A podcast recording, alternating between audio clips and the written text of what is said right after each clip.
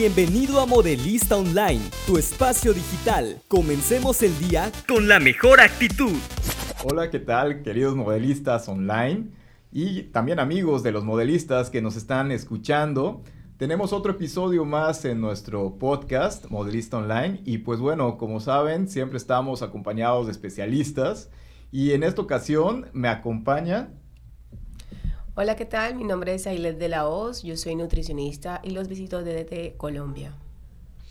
Hola, ¿qué tal? Yo soy Eliot Carrillo, igual soy nutriólogo y este, pues yo soy aquí parte del comité de coordinación de la Universidad Modelo en el área de nutrición.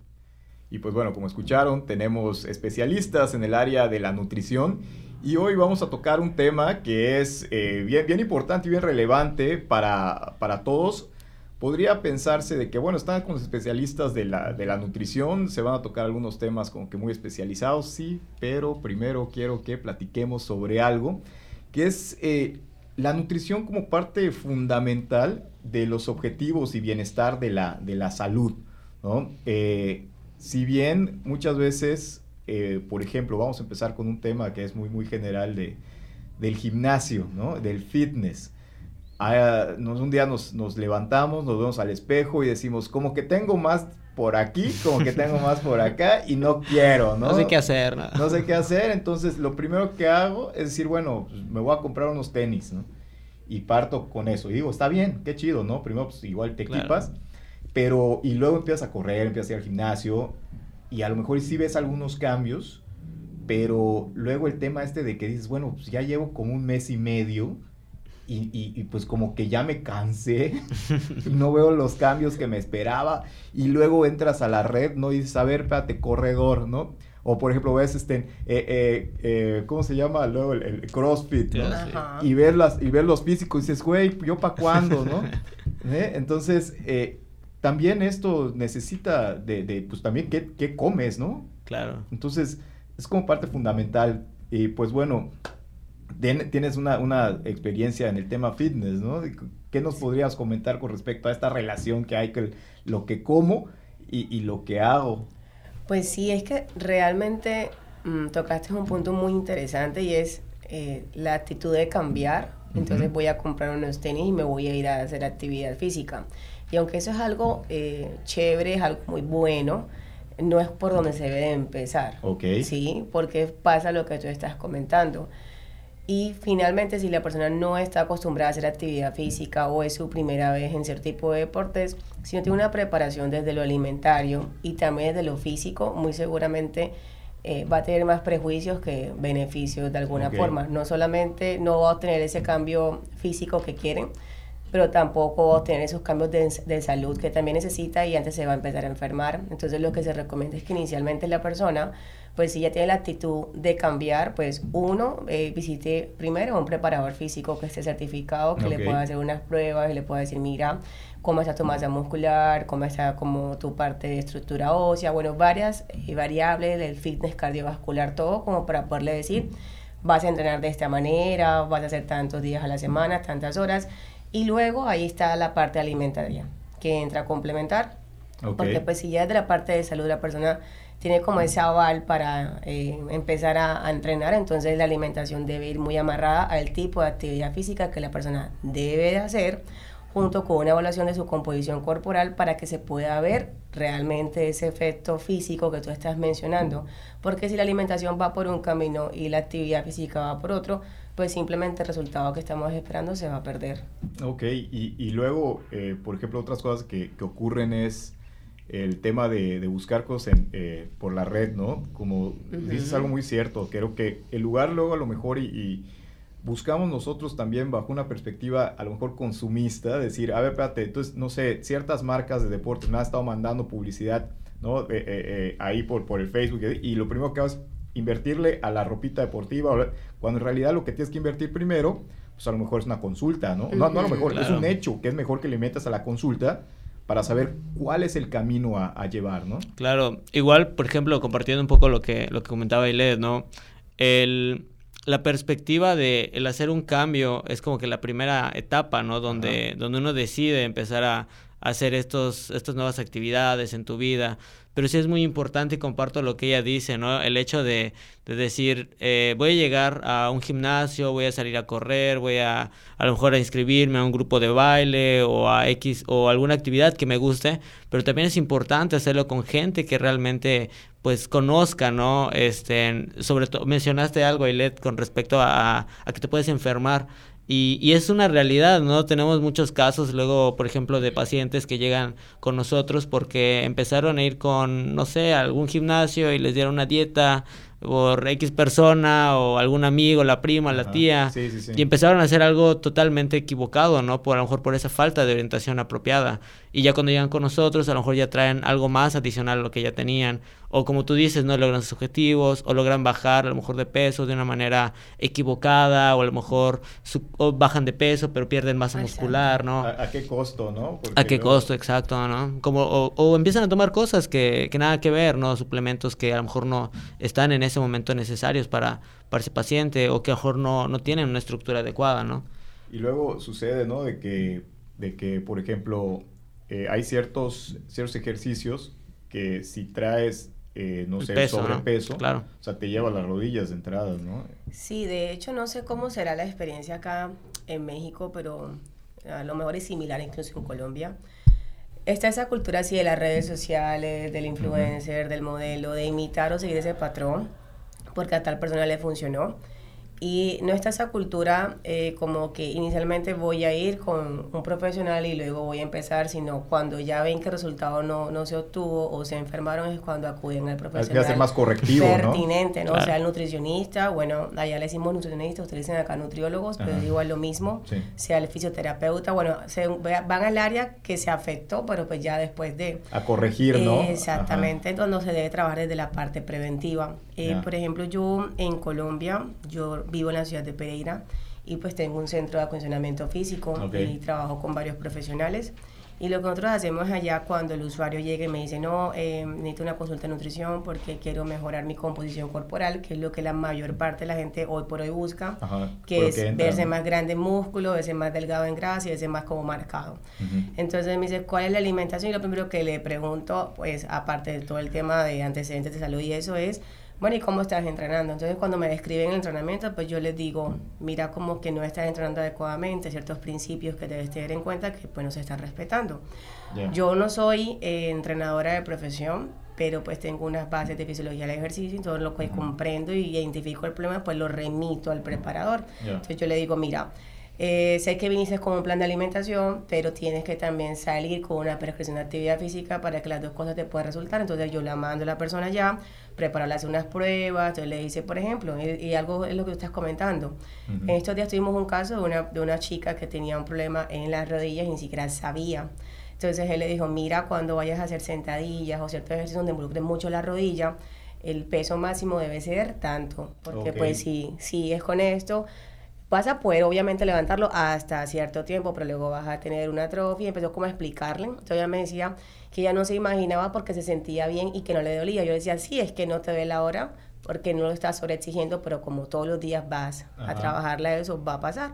Entonces eso nos ayuda como que a que sea la, la intervención como primero mucho más personalizada.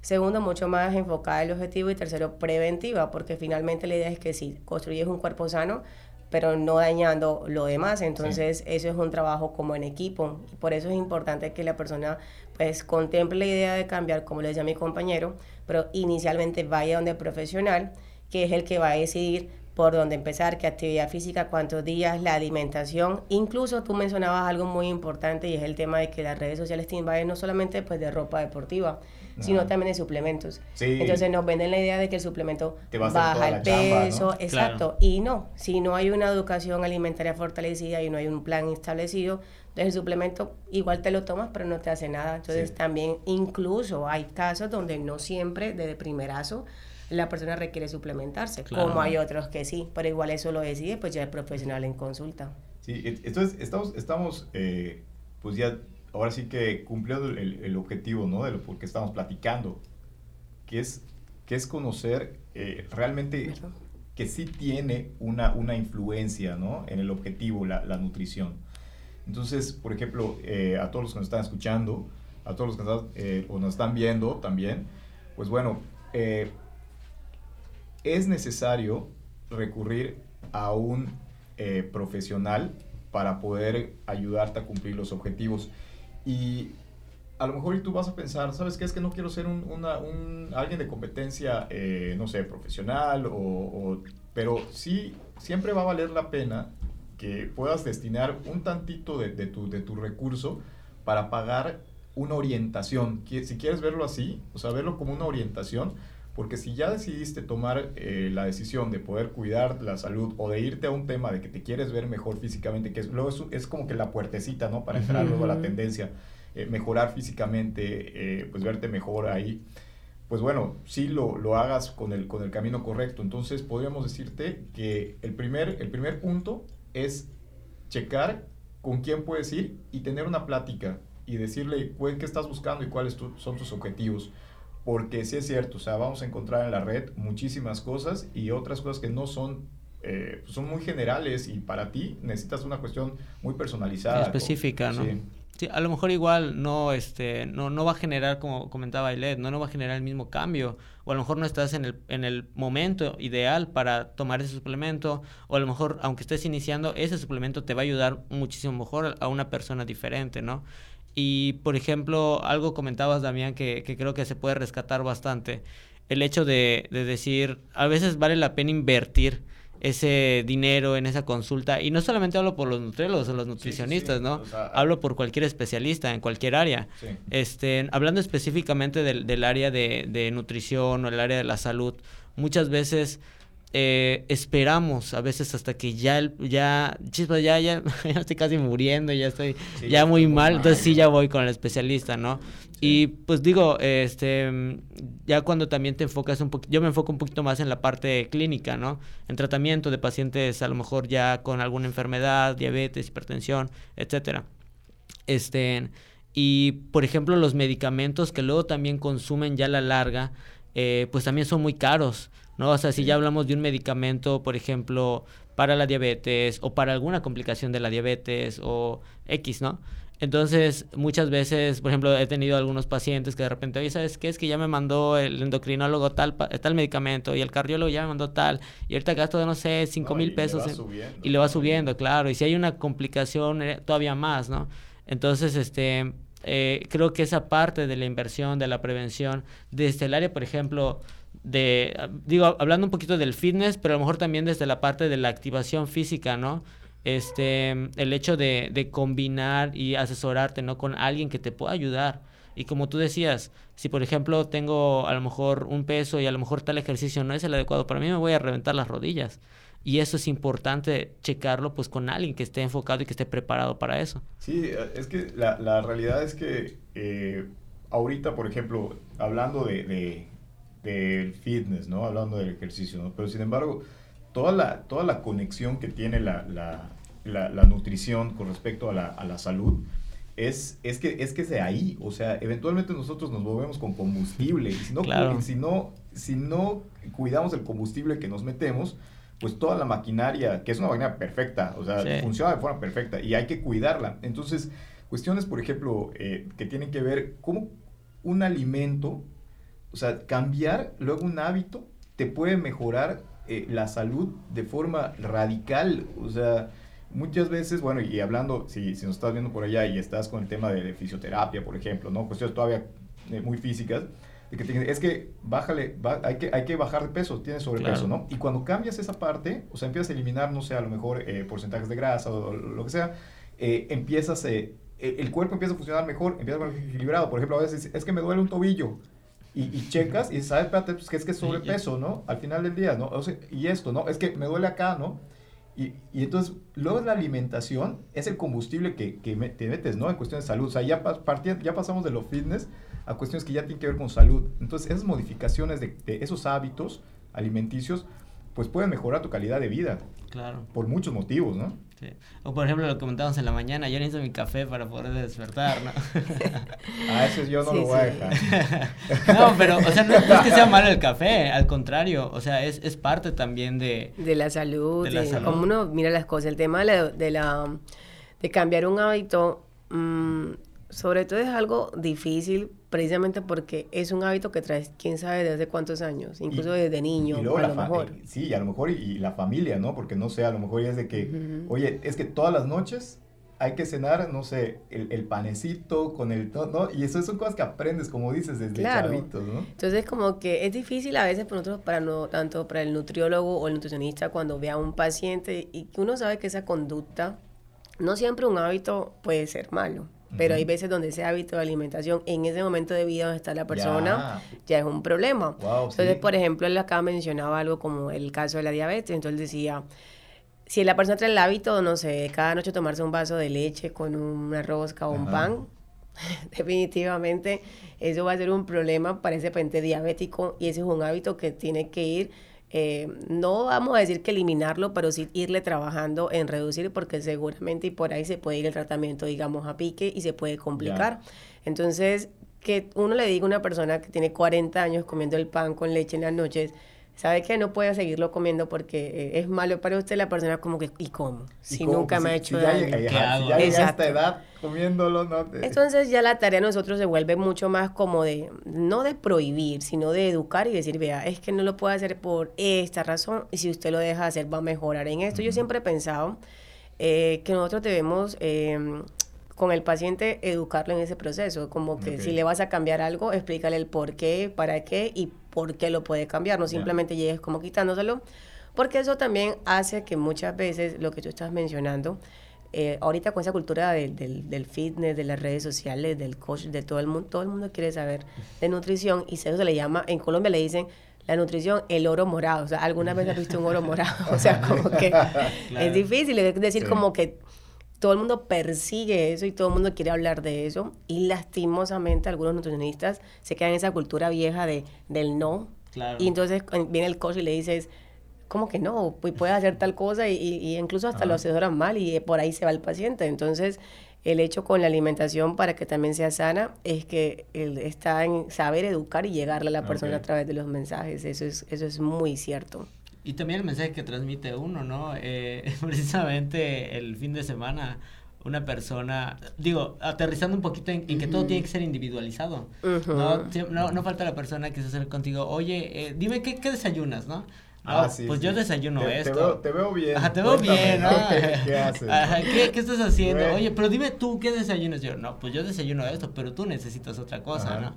Entonces sí es como que muchas veces creo que lo mismo pasa desde el concepto de, de, lo instagramiable, ¿no? De que, ay, el, el, influencer subió su tostada francesa con huevito y con frutita. Y ahí, ahí, le cuentas algo bien, bien, bien, bien chistoso, que, que la neta, y yo se lo digo, compartan luego si comen algo sano, compártanlo, porque luego está, está bien duro ver cosas.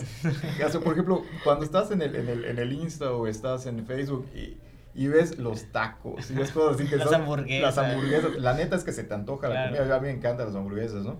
Y, y, y, los tacos y todo lo demás. Inclusive... Pero, güey, o sea, pero lo ves tanto y dices, no, y yo la verdad lo digo, güey, compártelo. También ensaladas que se ven bonitas, pero se ven menos en las redes sociales. Hay que compartir más comida saludable para que nos inspiremos y digamos, inspirándonos a comer sano. Pero fíjate que, por ejemplo, no sé, no sé si te pasa, Ilet, este, ya, ahorita ya Damián ya nos dio su perspectiva por ejemplo, a mí de repente me parece una hamburguesa y sí me dan ganas de comerme la hamburguesa.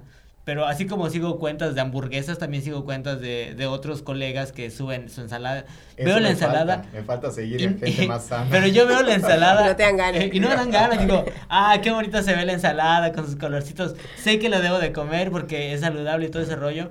Y sé que lo como, pero se me antoja más la hamburguesa, ¿no? Entonces a lo mejor allá también tendría que entrar una parte de, a lo mejor también prepararnos como para esa parte de las redes sociales, ¿no? Pues sí, pero no, que... No, lo que pasa es que yo siento también, es que ahorita se ha satanizado como como que hay dos bandos, la comida buena y la comida mala. Realmente la comida no es buena ni es mala. Buenísimo. La, la comida realmente cobra su contexto, depende para quién sea. Entonces tú me estabas mencionando ahora, pues mira los dos polos, ¿no? La ensalada de este lado y la hamburguesa de acá, los tacos.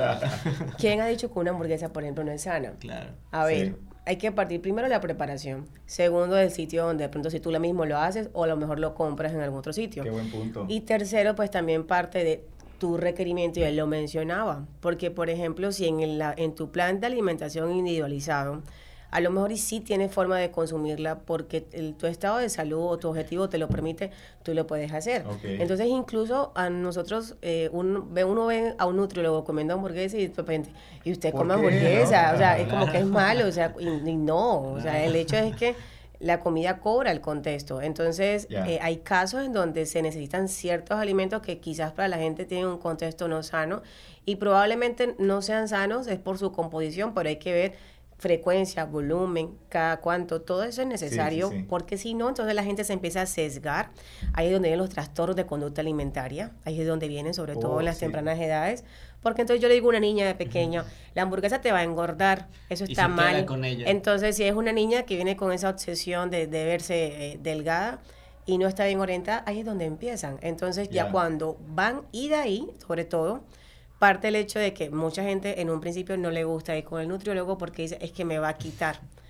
No me va, no lo ven como es que me va a mejorar en la educación que tengo sobre mi comida, sino que me va a quitar. Cuando llega a la consulta, entonces uno le dice, mira, eh, estos alimentos que son los que más tú consumes para tu objetivo, quizá no te van a dar tanto, entonces mira, la frecuencia que lo vas a consumir va a ser esto, el día que los consumas tienes que en la mañana consumir una alimentación más, más baja en tal cosa y así. Por ejemplo, en mi caso puntual, a mi consulta va mucho deportista, pero también va mucha gente del, fitness, entonces sobre todo chicas. Eso, bajar grasa y verse más, más marcadas. Y la mayoría de las chicas, no voy a decir que todas porque algunas no nos gusta, les gusta mucho el dulce. Sobre todo y con el ciclo premenstrual, ahí se incrementa más el consumo. Entonces me dice, mira, es que yo no sé qué hacer cuando estoy en, en mi periodo menstrual, me dan ganas de comer azúcar y entonces como que me reprimo, pero entonces llega un punto en donde no aguanto más la represión y entonces se botan a comer de todo. Cuando ya comen de todo, viene la culpa. que es donde viene al día siguiente, entonces no como. Eso es un trastorno de conducta que está iniciando y no se han dado cuenta.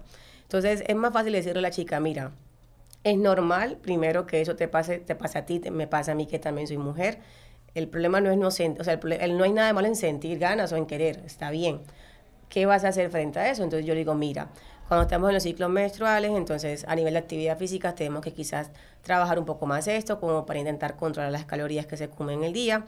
Probablemente si te gusta la hamburguesa, entonces vamos a dejarla para el fin de semana. Entonces ese fin de semana en la mañana vas a desayunar un poco más alto en proteína, un poco más reducido en carbohidratos, lo mismo en el almuerzo, para que en la noche tenga las mismas calorías que estás normalmente eh, planeando consumir el mismo día solo que lo vas a cambiar hacia el tipo de alimento. Entonces conserva. La única forma de que la persona sepa hacer eso es que alguien le oriente y le diga un ejemplo. Tu cena los fines de semana, no sé, suman 500 calorías. Entonces una hamburguesa puede ser de 500 calorías. ¿Y cómo se una hamburguesa de 500 calorías? Entonces tú le explicas porque no todas son de 500. Se ve de esta manera. Entonces mira que vas a comer las mismas calorías de ese día, solo que una comida diferente. Pero ojo, porque también está el otro extremo. La gente le dice, ah, ya comprendí a compensar, entonces ahí está. entonces uno le dice. Hace sus propios entonces luego uno le dice, pero ojo, porque no todo va a nivel de peso, listo. En cuanto a un tema de peso, te puede servir para controlar. Pero recuerda que hay en ese momento hay una proporción más alta de grasas saturadas o de tal cosa, entonces puede que tengas buen peso, pero se te va a subir el colesterol luego a largo plazo. Entonces, ¿cuántas veces lo podemos hacer en el mes? Tantas veces. Eso es diferente a que tú le digas, no puedes. No, definitivamente. Y, y ¿Ves? Fíjate que en ese, eh, bajo esa perspectiva eh, del, no puedes o cómo entra la, gente luego pensando qué puede recibir en una cita de, con el nutriólogo, yo creo que eh, los, lo primero que tenemos que hacer dentro de las primeras acciones es abrirse y romper el prejuicio ¿no? de, lo que puedes encontrarte en una cita. O sea, realmente abrirse a la, a la experiencia de decir, bueno, de poder explorar cómo puedes cambiar tu, tu estilo de vida, con un profesional que te, que te eche la mano ahí en, eh, y, platicar, ¿no? Porque, por ejemplo, sí es cierto, a veces venimos diciendo, no es que me van a prohibir esto, es que yo no puedo dejar esto, es que a mí me encanta esto, y pues que no, no es necesario que lo, que lo dejes. O me van a regañar, ¿no? Ajá, me van a regañar, o no cumplí objetivo, me van a regañar, ¿no? Pues espérate, ¿no? Ahora, aquí lo, lo, igual otra de las cosas, hablando de, de ir con profesionistas, con profesionales, perdón, de, de, la, de la nutrición, pues existe un certificado, ¿no? Eh, es importante también checar eh, qué están haciendo, en qué están involucrados y hay especialistas ¿no? en, sus áreas. Eh, al día de hoy, pues Ailet nos estás visitando porque, pues bueno, ejecutaron aquí unas actividades importantes para los, para los chicos, ¿no? ¿Nos, pueden platicar un poquito sobre, sobre eso? Eh, sí, claro. Mm, digamos que el campo de la nutrición es bastante amplio, dependiendo de dónde lo vayas eh, a mirar. Uno de esos campos es la evaluación de la, del estado nutricio o estado nutricional del individuo y a su vez esa evaluación tiene como, como una subdivisión, ¿no? Porque yo puedo evaluar a la persona desde lo clínico, desde lo bioquímico y uno de esos aspectos desde la parte de composición corporal. De hecho, no importa en el área donde el, nutricionista se desempeñe, evaluar la composición corporal siempre va a ser determinante, porque normalmente si yo sé cómo está el individuo, desde cuánto pesa, cuánto mide, cuánto tiene de grasa, de masa muscular, entre otros parámetros, la intervención de alimentación que yo le haga a ese paciente eh, va a ser mucho mejor. Porque si, por ejemplo, desde lo clínico yo evidencio que un paciente tiene desnutrición eh, asociada, no sé, probablemente a una diabetes tipo 1 incluso, eh, yo puedo entender que es necesario que ese paciente mejore la masa muscular para que pueda obviamente tener una, una tasa de, de, sobrevida mayor. Entonces, como nutrólogo, clínico, yo ya voy a saber qué cantidad de proteína le voy a, dar desde la alimentación, si lo voy a suplementar, todo eso. Y desde la parte deportiva y fitness es lo mismo, porque si, por ejemplo, para un deporte el deportista debe tener más masa muscular de la que ya tiene, a lo mejor no está como en la clínica, ¿no? Que está muy, muy, ya sea hay deficiencia, a lo mejor acá está normal, pero tiene que mejorarla. Entonces uno dice, uy, te falta masa muscular. Bueno, vamos desde la alimentación a hacer esto, esto y esto y vamos a complementarlo con otras áreas para mejorarlo así. Entonces nosotros lo que estuvimos haciendo este fin de semana acá en la universidad fue eh, capacitar a los estudiantes precisamente en cómo evaluar la composición corporal, pero con la antropometría, que es un método de tantos que existen para medir la composición del cuerpo. Entonces eh, dictamos una certificación eh, que es emitida por la Sociedad Internacional de Sinantropometría, eh, por ISAC, y que básicamente lo que hace ISAC es darnos un protocolo para poder replicarlo con los estudiantes y enseñarles a través de ese protocolo cómo medir con exactitud, con precisión, eh, para que ellos de alguna manera no solamente aprendan cómo evaluar la composición corporal desde de antropometría, sino también cómo interpretarla, porque tampoco todo el mundo sabe decirle a alguien cuando su nivel de grasa es adecuado, cuando no es adecuado, el de masa muscular, todo, todo eso. Entonces eso fue lo que, lo que hicimos y, y lo que de pronto para los que no saben qué es la antropometría, es una de ciencia que básicamente lo que nos enseña es las dimensiones del cuerpo, las proporciones y bueno, cómo a nivel humano, cómo está distribuida la masa corporal, es decir, el peso. Si tú pesas 70 kilos, ¿cómo está distribuido? Sí, entonces eso fue lo que, lo que hicimos este fin de semana. Ok. Sí, realmente la, la relación del peso, eh, eh, como decíamos, el peso es muy relativo, ¿no? Cuando realmente un paciente llega a consulta, eh, pues te dice, ¿cuánto peso? ¿Cuánto tengo que bajar? O sea, el peso está compuesto por masa muscular, grasa, agua, y pues básicamente la, pues la antropometría eso es lo que evalúa, ¿no? O sea, la composición total del cuerpo. Y pues aquí Ailet pues tuvo la oportunidad de venir y pues preparar a los alumnos en, en esas áreas desde la perspectiva de Isaac, ¿no? Entonces, la verdad es que pues siempre buscamos, ¿no? Esa interacción para que los alumnos puedan tener la, la pues, dentro de todas las opciones, como comentó Ailet, que hay, pues también que ellos tengan también esa variabilidad para irse especificando en algunas que son de las mejores que existen hoy en día y pues obviamente pues qué mejor que traer a gente experta para que también pueda capacitar a los alumnos en esos temas. No, no pues, pues buenísimo y la verdad que no, nos, queda, nos queda clarísimo la, la experiencia de Ailet. Muchísimas gracias por, por venir a compartirla. Y pues bueno, eh, ¿dónde pueden encontrarte en las redes sociales? Bueno, mi Instagram es arroba de la OS Fitness. Ese es mi Instagram y por ahí eh, habitualmente subo contenido de valor, eh, todo lo que tiene que ver con nutrición aplicada al fitness y alto rendimiento. Hubo un posteo de proteínas que subiste que me gustó mucho. ¿Cuál de tantos? Hay uno por ahí, luego, dejo, ahí mi, mi, estrellito, mi, me gusta. Porque hay uno muy bueno que, y la verdad que es como que para, para te puede servir. El contenido está, eh, está muy padre, está bien, está abierto igual. Eh, puedes entrar a checar. Y no se te olvide dejar un, un follow, ahí un seguir. Pues ya sabes dónde, dónde encontrar a Ailet. Y pues bueno. Eh, pues nada, pues muchas gracias Ailet. Creo que, creo que la experiencia fue muy buena. Un fin de semana muy intenso para los alumnos. Creo que de alguna manera también este, ellos eh, recibieron mucho, pero también creo que eh, aprendieron también bastante, ¿no? Entonces, ahí ya tuve la oportunidad de platicar con algunos y les gustó bastante. Es, es una muy buena experiencia. Excelente, no, pues, pues definitivamente lo fue. Y pues bueno, queremos ya cerrar el, el podcast. ¿Algún mensaje final, Ailet, que quieras comentar? Pues más que mensajes, agradecer realmente por, como por toda esa acogida que la universidad eh, ha tenido conmigo en estos días, por la disposición, porque he tenido, han sido muy cálidos conmigo realmente. Y simplemente invitar también a los estudiantes a que continúen obviamente especializándose en el área que, que crean que para ellos es la mejor opción para ejercer y a las personas que se den la oportunidad de dejarse asesorar por profesionales porque finalmente las, es la salud de lo que está en juego y no se debe colocar como en manos de cualquiera, no importa que esa persona tenga muchos seguidores, o sea, eh, muy como distintiva en redes sociales. Los seguidores es a un arma de filo. A veces no todo el que tiene muchos seguidores es el mejor, o hay veces sí, eso depende. Por eso es importante más que dejarse llevar de redes sociales, es como mirar un asesoramiento profesional y investigar sobre ese profesional que quiero que me trate. Principalmente ese es el mensaje que quiero y no agradecerles por ese espacio. No, ¿de qué? Buenísimo, pues bueno, eh, ya cerramos este, este episodio. Compártelo y pues esto fue Modelista Online. Te mandamos un saludo. Bye. Esto ha sido Modelista Online. Nos escuchamos en el próximo podcast.